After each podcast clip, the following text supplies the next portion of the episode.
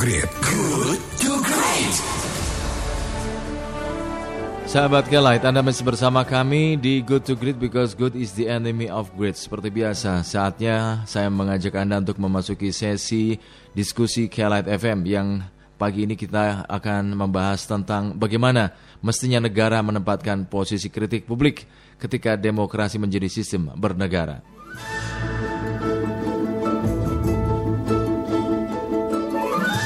Tidak ada demokrasi tanpa partisipasi politik warganya, sebab partisipasi merupakan esensi dari demokrasi. Partisipasi atau keterlibatan masyarakat dalam politik merupakan ukuran demokrasi suatu negara. Nah, demokrasi mensyaratkan partisipasi dan kritik adalah anak kandung dari partisipasi. Menurut Max Weber, masyarakat rasional dan terdidik menjadi watchdog atau penjaga yang memonitor kerja pemerintah. Keterlibatan masyarakat dalam berbagai kebijakan publik sangat dibutuhkan karena secara akseleratif ini akan mendorong lahirnya good governance dengan ciri efisiensi dalam manajemen sektor publik, menciptakan akuntabilitas publik, dan tersedianya infrastruktur hukum terbentuknya sistem informasi yang menjamin akses masyarakat terhadap informasi yang berisi kebijakan dan adanya transparansi dari berbagai kebijakan. Tetapi dalam sejumlah kasus kita melihat pejabat publik seolah mulai jengah nih terhadap kritik. Sejumlah pihak menilai ada satu sindrom yang muncul di pemerintahan Jokowi periode pertama, lalu menguat di periode kedua yaitu keinginan untuk menjalankan politik dan demokrasi tanpa gaduh. Yang paling menonjol misalnya bisa dilihat dari pemerintah merumuskan Omnibus Law RUU Cipta uh, Lapangan Kerja ya. Ketika publik bertubi-tubi mengkritik isi draftnya, pemerintah jalan terus. Pada contoh lain di bidang hukum dan HAM, kritik dan sorotan publik juga begitu tersita pada kasus di Papua. Ketika aktivis HAM Papua Veronica Koman menyodorkan data tahanan dan jumlah warga Papua yang tewas akibat kekerasan di Papua, Menko Polhukam Mahfud MD menyebutnya sebagai data sampah. Nah, dari dua fenomena itu bisa kita lihat mereka yang mengkritik akan di framing mengganggu pemerintah maka tidak heran kalau dalam empat bulan terakhir pemerintah berusaha merawat stabilitas politik dan cenderung menghindari kegaduhan. Padahal kritik publik bisa menjadi sebuah masukan. Ya, kita sepakat dalam mengelola Indonesia diperlukan stabilitas politik yang kuat. Tapi stabilitas bukan berarti sentralisasi kekuasaan. Karena stabilitas politik mestinya tetap membuka peluang bagi check and balances Sebab demokrasi ini kan keterbukaan semua pihak untuk beraktualisasi. Lantas ketika kritik menjadi bagian dari merawat demokrasi, bagaimana menempatkan posisi kritik publik pada tempat sebagaimana mestinya. Mengingat demokratisasi telah uh, kita pilih bersama sebagai sistem bernegara. Demokrasi kita pilih sebagai sistem uh, bernegara. Lalu apakah demi alasan stabilitas negara dan menghindari kegaduhan segala kritik mesti dibungkam? Kita akan menjawab pertanyaan-pertanyaan tadi dengan uh, berdiskusi bersama para narasumber yang sudah terhubung di ujung telepon yaitu Profesor Nirman Nur, Kepala Pusat Penelitian LIPI. Ya. Selamat pagi, Prof. Selamat pagi. Apa kabar, Prof? Alhamdulillah, Alhamdulillah baik. baik. Mana kabar Kang Ijo? Alhamdulillah baik juga, Prof. Iya. Prof ini sejumlah pihak menilai ada satu sindrom yang muncul di pemerintahan Jokowi periode pertama, terus kemudian menguat di periode kedua. Keinginan untuk menjalankan politik dan demokrasi ini tanpa gaduh kan, kira-kira begitulah keinginannya. Iya. Pemerintah seolah mulai alergi terhadap kritik. Anda melihatnya bagaimana? Iya, um, saya melihat itu kecenderungan yang sama ya, bacaan kita sama. Hmm. Uh, yang uh, sebetulnya sudah mulai mengalami peningkatan intensitasnya itu sejak di akhir pemerintahan Jokowi jilid 1. Waktu itu kita lihat misalnya ada protes besar-besaran dari mahasiswa terkait dengan kebijakan pemerintah yang salah satunya adalah terkait dengan KPK. Waktu itu ada satu kebijakan yang intinya adalah ingin memberangus uh, eh, KPK begitu ya. Iya. Yeah. Nah, ini kan uh, sempat uh, terjadi clash antara mahasiswa dengan aparat ya tapi ternyata kemudian kebijakan itu tetap dijalankan hmm. ya ini kan artinya aspirasi um, masyarakat mulai dari yang paling soft ya sampai yang paling uh, yang paling uh, demonstratif begitu kalau bisa dikatakan ke turun ke jalan hmm. itu sudah dilakukan tapi nampaknya pemerintah dalam hal ini maju terus gitu ya. Hmm. Nah, yang belakangan seperti yang tadi disebutkan. Nah, ini patut disayangkan karena sebetulnya eh, penyikapan terhadap aspirasi masyarakat itu harus eh, menjadi salah satu patokan hmm. yang layak dipertimbangkan oleh sebuah pemerintahan yang demokratis. Hmm. Apalagi yang disampaikan itu memang bagi saya itu sangat relevan dan uh, sangat penting untuk dipertimbangkan oleh pemerintah begitu. Hmm. Sehingga uh, harusnya pemerintah ini bisa berpikir dengan lebih jernih dengan uh, tidak merespon itu dengan cara-cara yang uh, tidak demokratis gitu menurut saya. Itu apakah nah, sebagai contoh pemerintah uh, yang merumuskan omnibus law RUU Cipta Kerja gitu kan hmm. publik mengkritik isi draftnya terus menerus gitu tapi pemerintah sih jalan aja terus gitu loh. Apa bisa dibaca juga dari fenomena itu, Prof?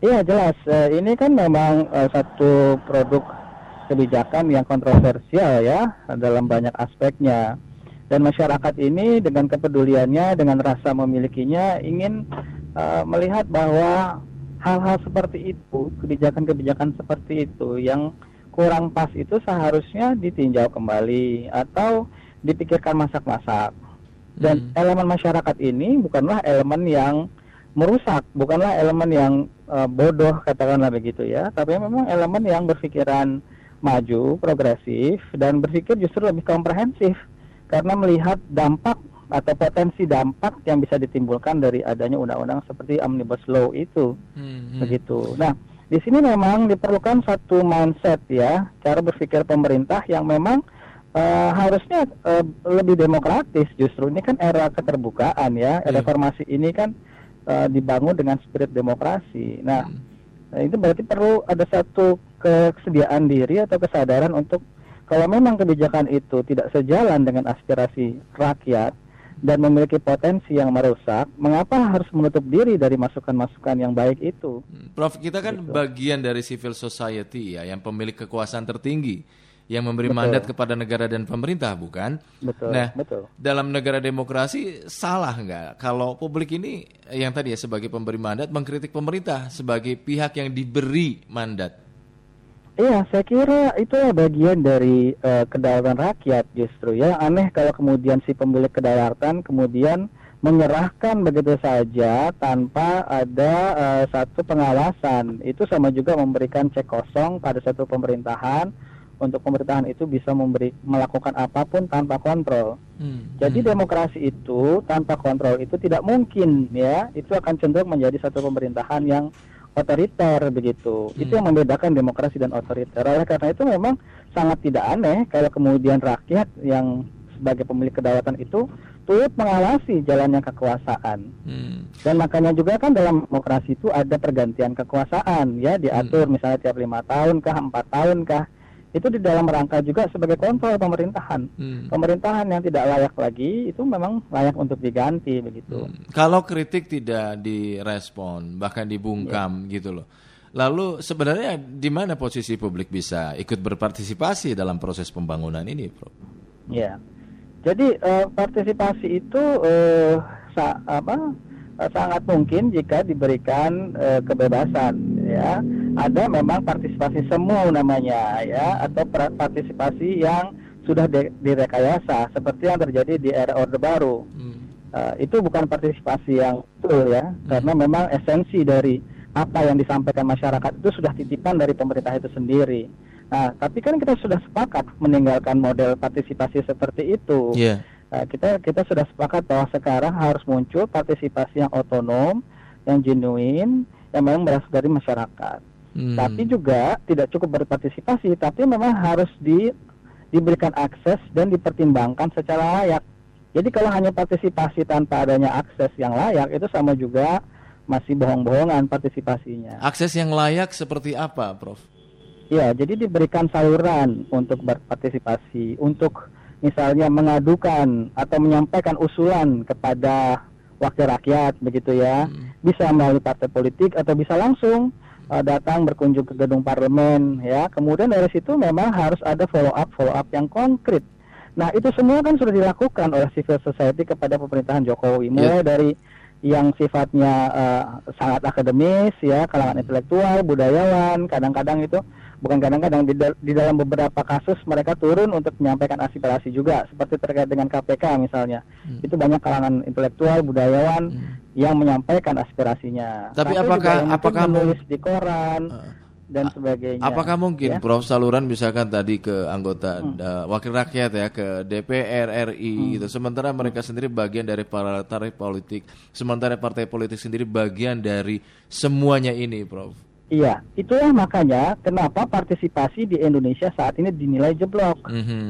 Kalau kita lihat beberapa uh, beberapa laporan dari lembaga demokrasi, penilai demokrasi, lembaga-lembaga penilai demokrasi di level internasional maupun nasional itu mengindikasikan bahwa kualitas demokrasi Indonesia ini uh, stagnan ya, buruk. Misalnya ya, ada satu lembaga namanya The Economist uh, Intelligence Unit ya, baru ini merilis satu hasil uh, apa penilaian dia tentang kualitas demokrasi negara-negara di dunia ini Indonesia ini di Asia Tenggara itu di bawah Malaysia dan Filipina. Hmm. Bahkan di, di regional Asia Pasifik dia kalah Indonesia kalah dengan Timor Leste dan Mongolia. Hmm. Nah, di dalam salah satu elemen penilaiannya itu adalah partisipasi. Yeah. Nah, ini tidak heran kalau kemudian partisipasi kita jelek, nilai demokrasi kita secara umum jelek, hanya 6,4 sekian, dan hmm. masuk dalam kategori float demokrasi atau demokrasi cacat, uh, yang memang karena partisipasinya ya tidak jenuin. Ini adalah potret ya penilaian itu adalah potret dari kondisi kita saat ini. Hmm. hmm, hmm. Prof, ini kan belum lama Menko Polhukam Mahfud MD mengkritik status Veronica Koman sebagai penerima beasiswa dari pemerintah Indonesia. Sehingga hmm. menurutnya nggak patut tuh membela Papua karena Veronica punya utang terhadap Indonesia. Bagaimana Anda membaca ungkapan uh, Mahfud MD ini, Prof?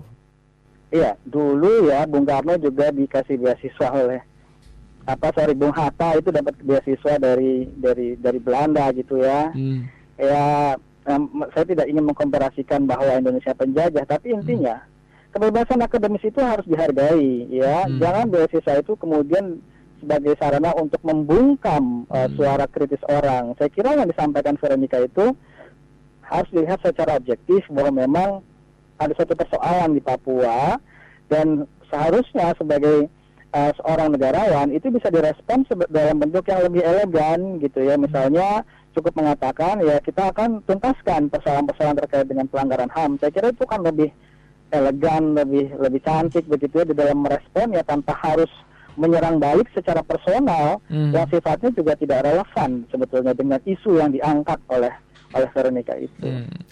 Dasolan, kritik menjadi bagian penting untuk merawat demokrasi. Dasolannya, Prof ya. Tetapi dasennya banyak hmm. pejabat publik yang berkuping tipis gitu ya. Hmm. Nah, menurut Anda bagaimana nih menempatkan posisi kritik publik pada tempat yang semestinya mengingat uh, demokratisasi ini telah uh, kita pilihkan sebagai sistem bernegara dan iya. demokrasi yeah. mensyaratkan partisipasi termasuk kritik di dalamnya, Prof. Iya, jadi uh, yang jadi masalah juga kadang-kadang dalam penegakan demokrasi di Indonesia itu uh, bukan hanya uh, masyarakat nih jangan-jangan ya hmm. masyarakat belum sering dikatakan belum belum punya mental demokrasi belum terdidik dan sebagainya jangan-jangan juga di elit atau pemerintahan juga memiliki sindrom yang sama gitu bahwa ternyata hmm. mereka juga belum terlalu siap nih di dalam menjalankan demokrasi hmm. karena sebetulnya uh, justru itu harus dilihat sebagai bagian dari masukan ya kritik itu harus dianggap sebagai input atau masukan apa usulan terhadap satu kebijakan, terhadap satu kebaikan-kebaikan yang mungkin bisa dilakukan ya alternatif begitu. Hmm. Nah kalau dia punya mindset seperti itu sebetulnya tidak perlu kemudian menjadi uh, gampang uh, apa ya gampang merasa diserang begitu ya. Yeah, yeah. Tapi akan menganggap ini sebagai satu masukan yang yang bisa di follow up begitu. Hmm. Apalagi kalau masukannya memang relevan ya dan uh, punya poin-poin yang baik begitu hmm. hmm. dan dijalankan dengan cara-cara yang sesuai dengan norma-norma hukum. Hmm. Mengapa tidak direspon dengan dengan baik saja begitu. Hmm, baik. Prof Firman Nur, terima kasih atas waktu Anda meluangkan waktu ya. kita bincang-bincang pagi baik, ini. Baik. Selamat terima pagi, sukses untuk Anda Prof. Ya, ya. selamat pagi. Ya. Terima kasih. Ya, demikian sahabat kenal Profesor Firman Nur, Kepala Pusat Penelitian Politik LIPI.